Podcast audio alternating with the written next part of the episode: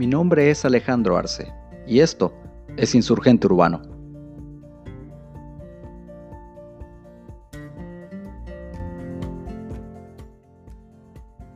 Hoy en Insurgente Urbano, en nuestro episodio tres dedicado al análisis de el proceso de recuperación económica post-pandemia, nos alejamos de la mirada macroeconómica y financiera y nos acercamos a una mirada más cercana a los problemas de la ciudadanía y de la sociedad, a la microeconomía de la calle, a la microeconomía de la informalidad. De acuerdo a datos del Banco Mundial, la Organización Internacional del Trabajo y el Fondo Monetario Internacional, la economía informal es una parte importante e indisoluble de las economías urbanas del sur global.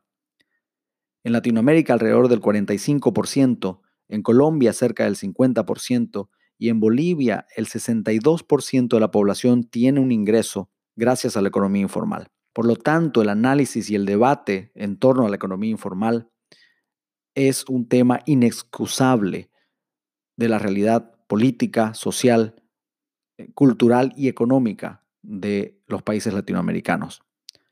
Para hablar de todos estos temas y de los que vayan saliendo en el camino, hoy nos acompaña desde Colombia Lina Martínez Quintero, a quien doy la bienvenida, agradezco e invito a presentarse. Lina. Eh, buenos días, Alejandro, muchísimas gracias por la invitación. Eh, como ya lo dijiste, soy, soy Lina Martínez, soy la directora de POLIS, que es un observatorio de políticas públicas de la Universidad Icesi. En el observatorio hacemos trabajo sobre economía informal, estudiamos cuáles son los impactos socioeconómicos de estar en la economía informal y hemos hecho trabajo extensivo con y vendedores ambulantes, eh, constructores, empleadas de servicio, bueno, empleados de construcción, empleadas de servicio y otro tipo de, eh, trabajo, de trabajo informal. Entonces, eso es una de las líneas que tenemos de investigación en POLIS. Como escuchaban eh, a Lina, hoy abordaremos eh, junto con ella la economía informal en nuestras ciudades desde una perspectiva que supere el análisis economicista y que integra elementos sociales, estructurales, acumulaciones históricas de desigualdad y de marginalidad, y que finalmente podrían plan- plantear, entre otras cosas, a la informalidad como parte de las dinámicas de desarrollo desigual de un sistema capitalista. La primera parte de, este, de esta entrevista va a estar dedicada en un breve eh, periodo de tiempo a la caracterización de la economía informal, ¿no? ¿Qué es, de qué es lo que estamos hablando? Y si entendemos que la dicotomía tradicional de formal e informal es irreal, eh, o que no, no nos ayuda a entender el fenómeno, entonces, Lina, de, de, ¿de qué manera se superponen estas realidades y se interrelacionan y se interconectan? Bueno, yo creo que existe una relación muy estrecha y muy cercana entre la economía informal y la formal. Sí creo que son distintas, pero tienen muchos lugares en los que, en los que hay un overlap entre ellos. Eh, pues por empezar a tener una, una, una definición sencilla de lo que es la economía informal y siguiendo la definición que tiene la, la Organización Internacional del Trabajo, por ejemplo, eh, economía informal es toda actividad económica que no esté en los libros contables. Eh, son todo el tipo de trabajos en los que no haya de por medio algún tipo de, de pago de impuestos. Eh, algo que creo que es importante mencionar es que una de las perspectivas más comunes que tiene la gente cuando habla de economía informal, eh, piensa que la economía informal está restringida solamente a la gente más pobre. Eh, y que es un tipo de economía de subsistencia. Y si bien la economía informal abarca a los trabajadores de subsistencia, la economía informal tiene un rango mucho más amplio. La economía informal tiene a los trabajadores de subsistencia, que son los más vulnerables, los más pobres, eh, los recicladores, los trabajadores ambulantes, la gente que trabaja en, en un semáforo, eh, haciendo algún tipo, ofreciendo algún tipo de servicio, pero también está la red de trabajadores independientes, que es uno de los sectores de mayor crecimiento en la economía, como por ejemplo son los servicios de domicilios, Uber, Airbnb. Esas son redes de trabajadores independientes no son necesariamente tan vulnerables como los, los trabajadores informales que usualmente vemos en la calle y asociamos con, con la pobreza, pero que no tienen, que son autoempleados, eh, que no tienen, no están vinculados a ningún tipo de protección social ni a los programas eh, de, de pensiones ni, ni de salud, por ejemplo, en, en el país. Entonces, eso es otro rango de trabajadores informales. Y hay otro rango de trabajadores informales, que son personas que trabajan en negocios formales, pero que no tienen los beneficios de la formalidad. Es decir, que no tienen vacaciones, que no están afiliados a un sistema de pensión, sino que trabajan solamente en los informales. Entonces, algo con lo que creo que sería muy útil empezar esta discusión es entendiendo que el sector informal eh, es mucho más amplio que, que solamente las personas más vulnerables y más pobres. El sector informal es mucho más amplio, cincuenta por ciento en, en América Latina, el, el trabajo, la gente devenga sus ingresos en algún tipo de actividad informal, y eso es un porcentaje muy alto. Eh, y el sector eh, son una amalgama, los unos necesitan de, de los otros, los trabajadores informales, de dónde obtienen las mercancías o los bienes que salen y transan en el mercado, del sector formal. Entonces, ellos también, eh, el sector formal también es un elemento muy importante dentro de esto. Como menciona Lina, eh, es importante la, las puntualizaciones que realiza acerca de la diversidad del sector informal. Eh, en esta oportunidad, eh, dadas las condiciones a las cuales nos enfrentaremos en los próximos años, eh, y, la, y según datos del, del Banco Mundial, la cantidad de de personas que van a ingresar o que van a retornar a la, extre- a la extrema pobreza eh, alcanza los sesenta millones a nivel global y los cien millones de personas si, si consideramos uh, líneas de extrema po- pobreza un poco más moderadas. Entonces, esto quiere decir que va a haber un impacto o, o que los estados nacionales y en todos sus niveles van a tener que asumir más responsabilidades y van a tener muchos más desafíos. Entonces, la segunda parte de este, de este, de este podcast uh, quiere indagar en la relación de lo que ya mencionaba Lina, del empleo, eh, la reducción de la pobreza y la movilidad social en los escenarios post-pandemia. La primera pregunta que quiero hacerle en, en este sentido a Lina es, ¿quiénes y por qué la gente se dedica a la, a la venta en las calles, por ejemplo? Ok, la gente que trabaja en, en las calles, y hablamos particularmente de los vendedores eh, ambulantes, y en esto voy a, voy a hablar particularmente de los datos que son los que conozco en Colombia, pero eh, estoy casi segura de, de que esta caracterización también aplica para muchos países en América Latina. La gente que trabaja en las calles eh, es gente con niveles educativos muy bajos. En Colombia, o, y la investigación que nosotros hemos realizado particularmente acá en Cali, Eh, las personas que trabajan en, como vendedores ambulantes escasamente alcanzan un nivel educativo de ciclo de primaria y trabajan en las calles básicamente por necesidad, porque son personas que son excluidas del sistema económico formal y no tienen posibilidades de encontrar trabajo en otro, en otro sector. Básicamente son, son excluidas, entonces al no tener ninguna otra alternativa, trabajan en el sector informal. Nosotros, en las investigaciones que hemos realizado, eh, hemos podido establecer que la gente no trabaja como vendedor informal o trabaja en las calles eh, por gusto propio, más lo hacen es por necesidad, eh, que por decirlo, lo voy a hacer porque las ventas ambulantes sean particularmente un trabajo que ellos quieran realizar. Algo que hemos encontrado y que es importante, es, eh, por lo menos en, en el contexto colombiano, es que las ventas ambulantes son un negocio relativamente rentable versus a lo que un, una persona con ese nivel educativo eh, y con esas habilidades podría conseguir en el trabajo formal, eh, porque les permite tener acceso a liquidez diaria, y que son ingresos relativamente un poco más altos del trabajo que ellos pudieran encontrar dado su bajo nivel educativo. Entonces, para como de alguna manera la pregunta que me haces, la gente que nosotros encontramos en las calles es personas con muy bajo nivel educativo, personas que viven en los barrios eh, más marginales y más pobres de, de, de la ciudad. Eh, individuos que en promedio, comparado con, con el promedio del número de hijos del resto de la población, en promedio tienen eh, un hijo más. Eh, muy posiblemente los hijos terminarán reproduciendo el mismo ciclo de pobreza en los que están. Y terceros, son personas que preferirían no necesariamente estar en ese tipo de ocupación. Si ellos pudieran y tuvieran las habilidades, eh, trabajarían en, en otra cosa. Me parece interesante, Lina, el, el, el método comparativo que utilizan. Quería hacerte una pregunta vinculada a, a ese tema. Eh, en el caso col- colombiano, el incorporarse a las lógicas de la economía informal, ¿es una vía efectiva para salir de la, de la pobreza o no? Eh, no, es posiblemente la única vía que ellos tienen. Eh, efectivamente, un vendedor ambulante eh, trabaja más horas, trabaja más días, está mucho más expuesto eh, a, a unas circunstancias que una persona vinculada en el sector formal no tendría.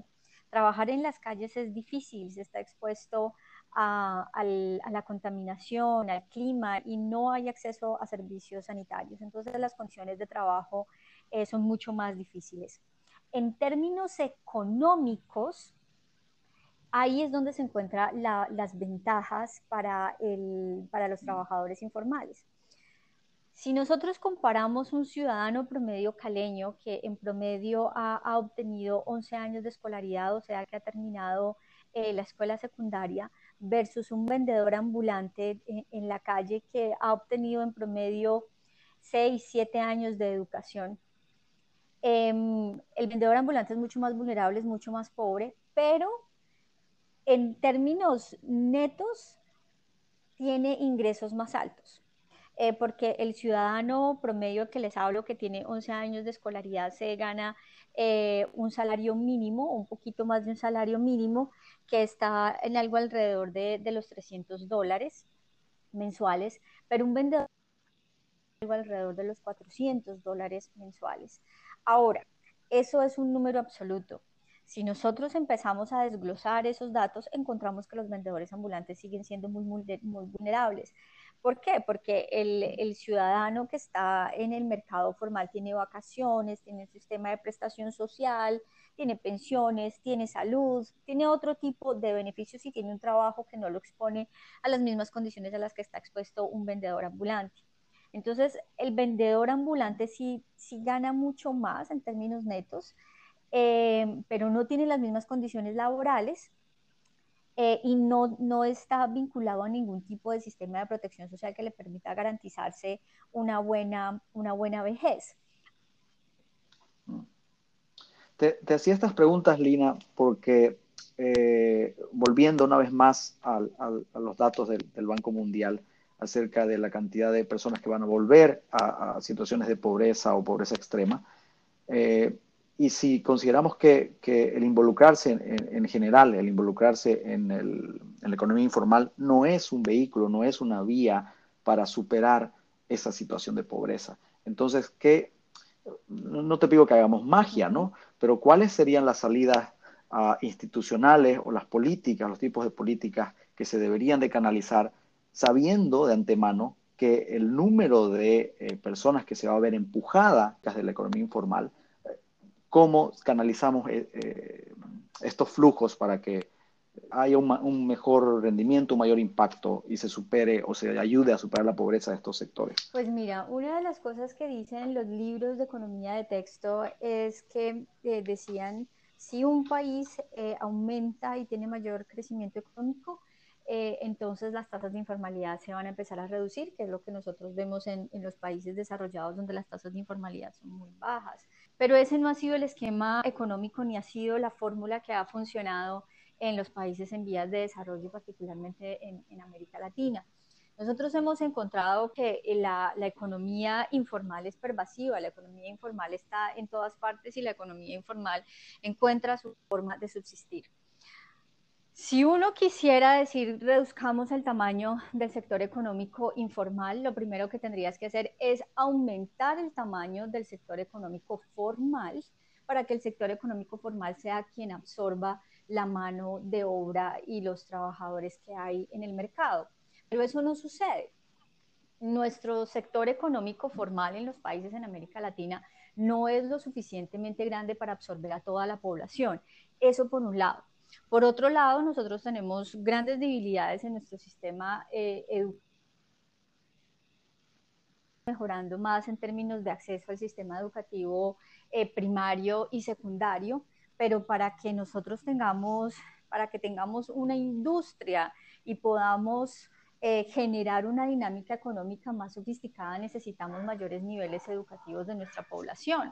Colombia, que es un país de ingreso medio y que en el contexto latinoamericano es, es un país que está relativamente bien y que ha crecido de manera sostenida en los últimos años, eh, en Colombia el nivel educativo es de secundaria. Entonces, si el capital humano de tu país, el nivel educativo promedio es solamente de secundaria, ¿qué dinámica económica le puedes imprimir? ¿Qué sectores económicos? ¿Qué industria? ¿Qué puedes hacer cuando ese es el mayor capital que tienes?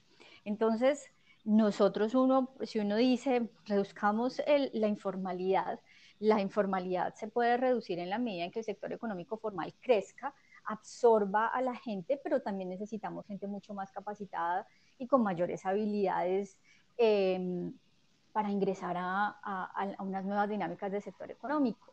Y eso es lo que no tenemos. O sea, el, el sector informal es tan grande porque una buena parte de nuestra población no tiene las capacidades para vincularse al sector formal. Yo creo que mejor explicación no, no he escuchado, Lina, gracias. Ahora, si nos movemos un poco de los sectores vulnerables que, que han estado ocupando gran parte de nuestras reflexiones hasta ahora, hacia las clases medias, eh, y eh, en este tema, en alguna de tus investigaciones mencionabas que en, en el caso colombiano, y te comento que en el caso boliviano es ex- exactamente igual, eh, en los últimos años ha habido una, un, digamos, un ascenso, una creciente mejora de las clases medias o de clases medias bajas que estaban en proceso de incorporarse a la clase media, pero siempre fue catalogado o clasificado como vulnerable, como un proceso vulnerable y que eran clases medias de alta vulnerabilidad todavía. ¿Qué ves venir en relación a la clase media? ¿Ves venir un proceso de ralentización de la movilidad social ascendente en nuestras sociedades? Eh, sí. Mira, antes de, de la pandemia, vamos a ponerlo como un antes y un después. Hemos visto desde los años noventa un crecimiento continuo de la clase media en América Latina. Eh, hasta el dos mil diecinueve habíamos llegado a más o menos, estábamos cerca del treinta por ciento. En el dos mil diecinueve hubo una contracción del indicador en el uno por ciento y desde el dos mil diecinueve eh, veníamos de, de alguna manera estancados en esos indicadores y luego nos llega la crisis del coronavirus. ¿Okay? La crisis del coronavirus va a resignificar muchísimas cosas y una de las cosas que va a resignificar es que con todo el esfuerzo y con toda la inversión estatal con la que se pudo eh, sacar de la pobreza a tantas personas a través de inversiones muy cuantiosas a niveles estatales en todos los países en América Latina, fundamentalmente promovidos por estrategias como eh, transferencias condicionadas de, de dinero, que ha sido una de las principales herramientas para disminuir la pobreza, eh, que dio excelentes resultados, por ejemplo, en Brasil y que ha funcionado en todos los países de de la región. Entonces, la clase media venía creciendo, pero nosotros tenemos una clase media muy vulnerable. ¿Y ese vulnerable qué significa? Vulnerable significa que como consecuencia de una crisis del COVID, aunque esto es una crisis de una magnitud muy grande, pero como consecuencia de esto muchas personas lo que habían logrado ganar en movilidad social se van a devolver y nos vamos a devolver acá en Colombia eh, las... Las estimaciones es que nos vamos a devolver a niveles de pobreza de hace dos décadas. Ya en este punto nosotros estamos empezando a ver cómo la clase media vulnerable y la clase media vulnerable, eh, dentro de muchas otras definiciones, es la que no es capaz de sostener un choque externo de liquidez como esta, que no tiene los suficientes recursos y ahorros para decir puedo... Eh, puedo vivir tres meses, cuatro meses, cinco meses solamente con, con mis ahorros y sin poder y sin tener ningún tipo de actividad económica. Esto, lo que nos está mostrando la crisis, es lo altamente vulnerables que somos nosotros en nuestras, en nuestras clases sociales. Gracias, Lina. Ahora, eh, para pasar a una de las ya las últimas fases de la entrevista, eh, quería hablar un poco de, de las, retomar ciertos temas que has, que has ido mencionando, como por ejemplo la imposibilidad de los sectores informales de, acce, de acceder a, eh, a la, al sistema financiero formal, ¿no? Acceder a créditos de la banca privada. Eh, ese es un tema, y el otro tema es también la relación de, de eh, la informalidad con el Estado, o mejor dicho, la relación del Estado hacia la informalidad. En, en el primer tema, eh, ¿crees que, la res, que una respuesta um, una respuesta viable a, a esta imposibilidad de acceso al crédito es la conversión de ciertas partes de este sector informal hacia una um, lógica de emprendedurismo? O sea, esta lógica que está de moda en, en muchos países de eh, que, que los informales se pueden transformar en pequeños emprendedores, ¿no? Y, y si hay en, en Colombia la misma lógica de, de parte del Estado, ¿y cómo se está aplicando? Eh, sí, Alejandro, yo veo exactamente el, la misma tendencia en Colombia. Eh, solo por ponerte un ejemplo, eh, en Cali, que es la tercera ciudad más grande de, del país, en la que nosotros realizamos una mayor parte de la investigación, estábamos viendo que eh, una de, de las líneas del plan de gobierno que la nueva administración empezó en enero, y una de las líneas que proponía eh, de banca comunitaria eran estrategias de política que son completamente irrealistas para las condiciones de los trabajadores informales. Entonces estaba proponiendo era cooperativas eh, de, de ahorro, eh, estrategias digitales, plataformas. O sea, ese no es el lenguaje que hablan los vendedores ambulantes y los trabajadores informales en nuestros países.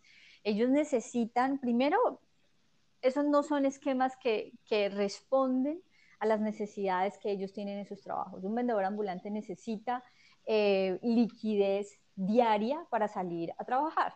Si alguien sale y vende tomates y naranjas, necesita la liquidez en el bolsillo para salir y comprar tomates y naranjas y aguacates o lo que sea que venda, y necesita la plata en el bolsillo diaria.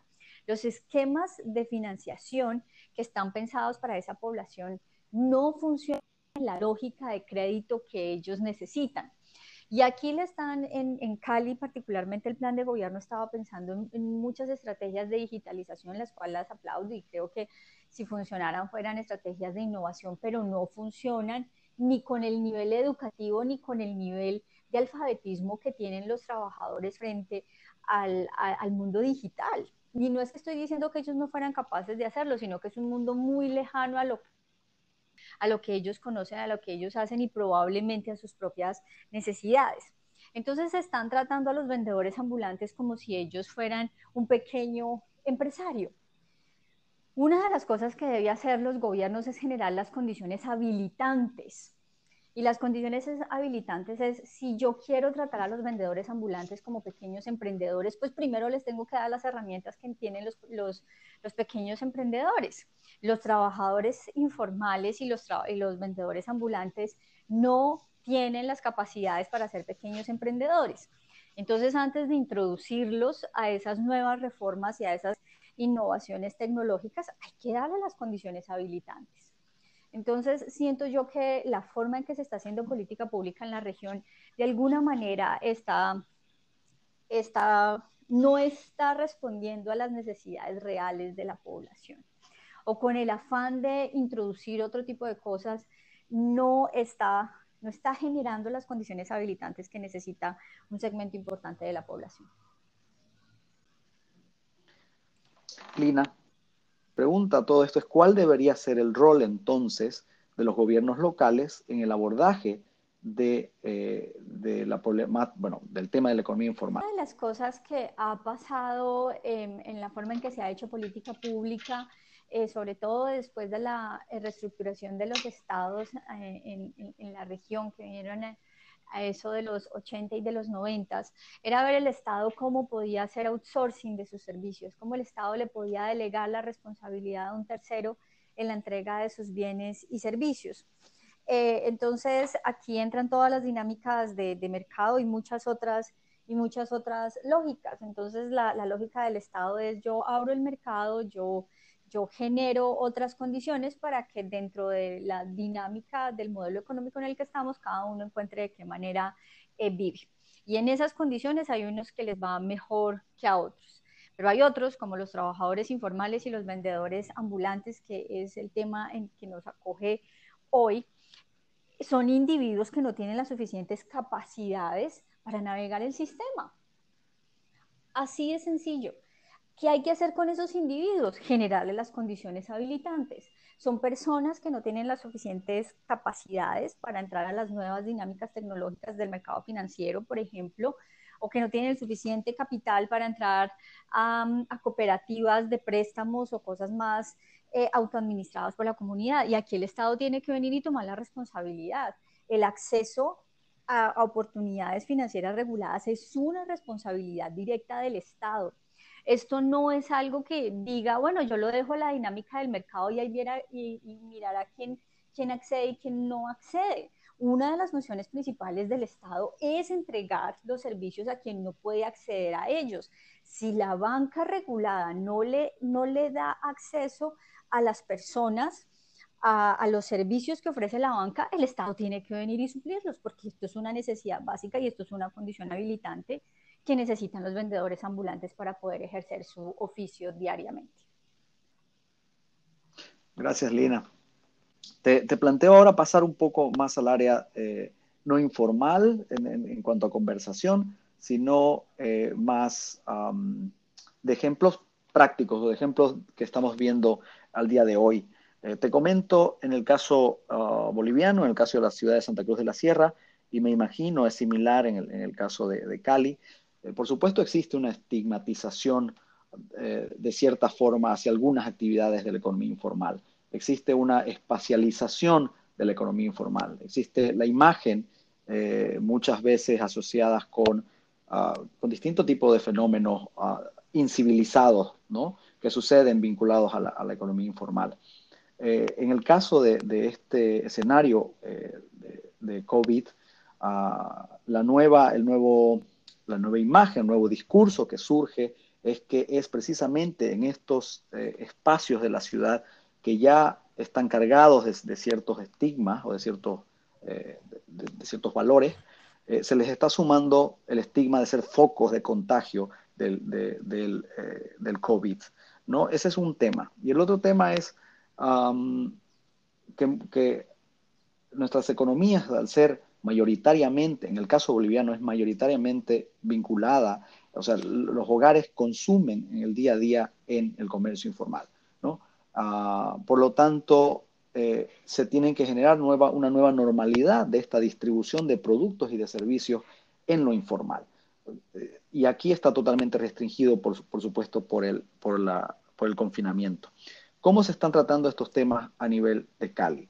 El, la estigmatización, los focos de COVID y la nueva normalidad en cuanto a la distribución de bienes y servicios eh, a través mira, del sector informal. Efectivamente nos está sucediendo lo mismo. Los trabajadores ambulantes y los trabajadores informales son considerados como una fo un, un, una, un foco de contaminación. Lo que está haciendo el gobierno local es tratando de generar, dentro de lo que sea más posible, las medidas de bioseguridad, que tengan un tapabocas, que se laven las manos frecuentemente.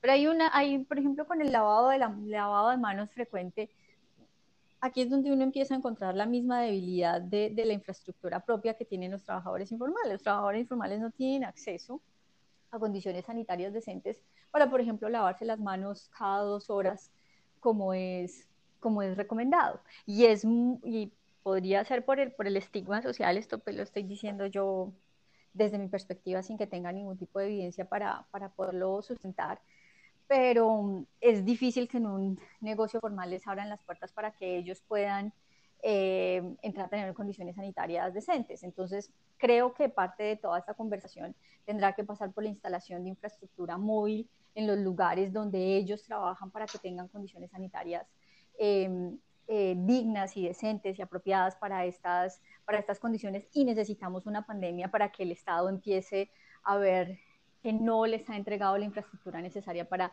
realizar eh, su trabajo.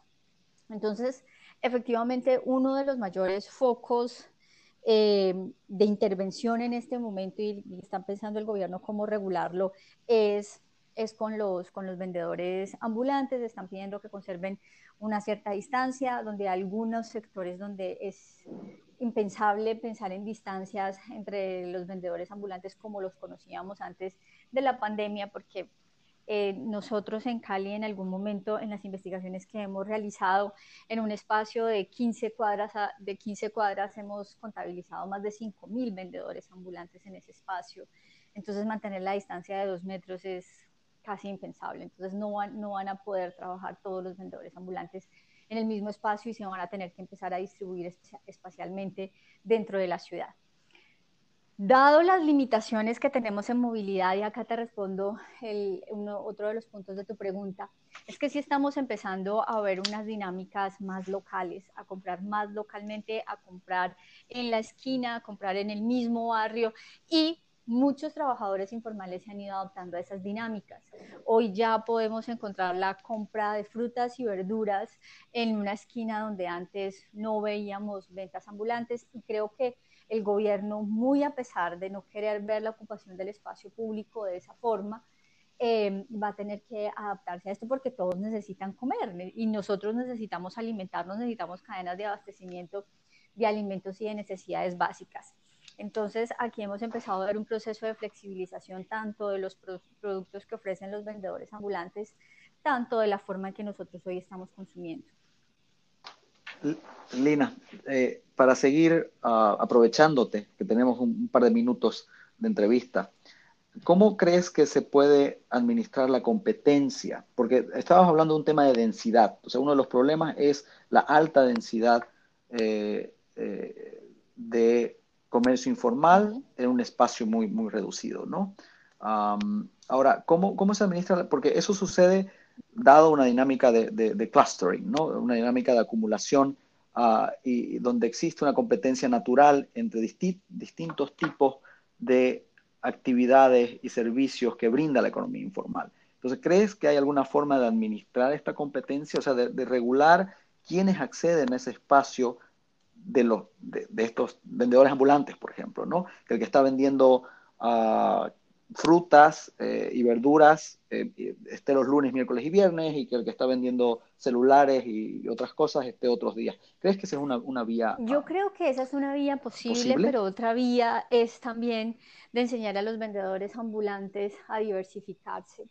Cuando tú vas eh, a los sitios de ventas ambulantes en Colombia, y creo que es lo mismo en América Latina, tú encuentras muchos vendedores ambulantes vendiendo lo mismo, vendiendo el mismo tipo de utensilios, vendiendo el mismo tipo de productos. Entonces ellos mismos no han aprendido a de qué manera diversificarse para no, no depredarse entre ellos mismos en la, en la, en la economía. Acá en, en Colombia, a excepción de un par de ciudades como Bogotá y Medellín, el tema de la intervención a los vendedores ambulantes y formas más, más diversas y más originales Eh, de, de mejorarle sus condiciones de vida, eh, realmente no ha sido un tema prioritario. Cali, que es una ciudad importante y es una ciudad de un tamaño eh, significativo, nosotros tenemos dos punto cuatro, dos punto cinco millones de habitantes en la ciudad y tenemos, un, tenemos un, una proporción de, de, de economía informal muy grande, que es alrededor del ochenta por ciento. El gobierno realmente ha sido uno de esos temas que ha... Um, a los cuales no le ha dedicado la importancia que realmente se merece, y creo que hoy con la pandemia le está mostrando, eh, le está, le está pasando una cuenta histórica de un problema al que realmente no, no, no, no ha intervenido y no ha pensado otros mecanismos para generar algún tipo de, de intervención como la que tú mencionas.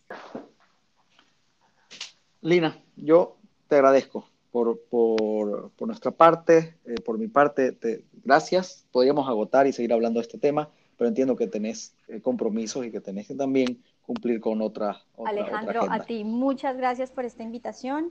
Eh, me parece muy interesante la, la iniciativa y, y muy contenta y agradecida de poder contribuir.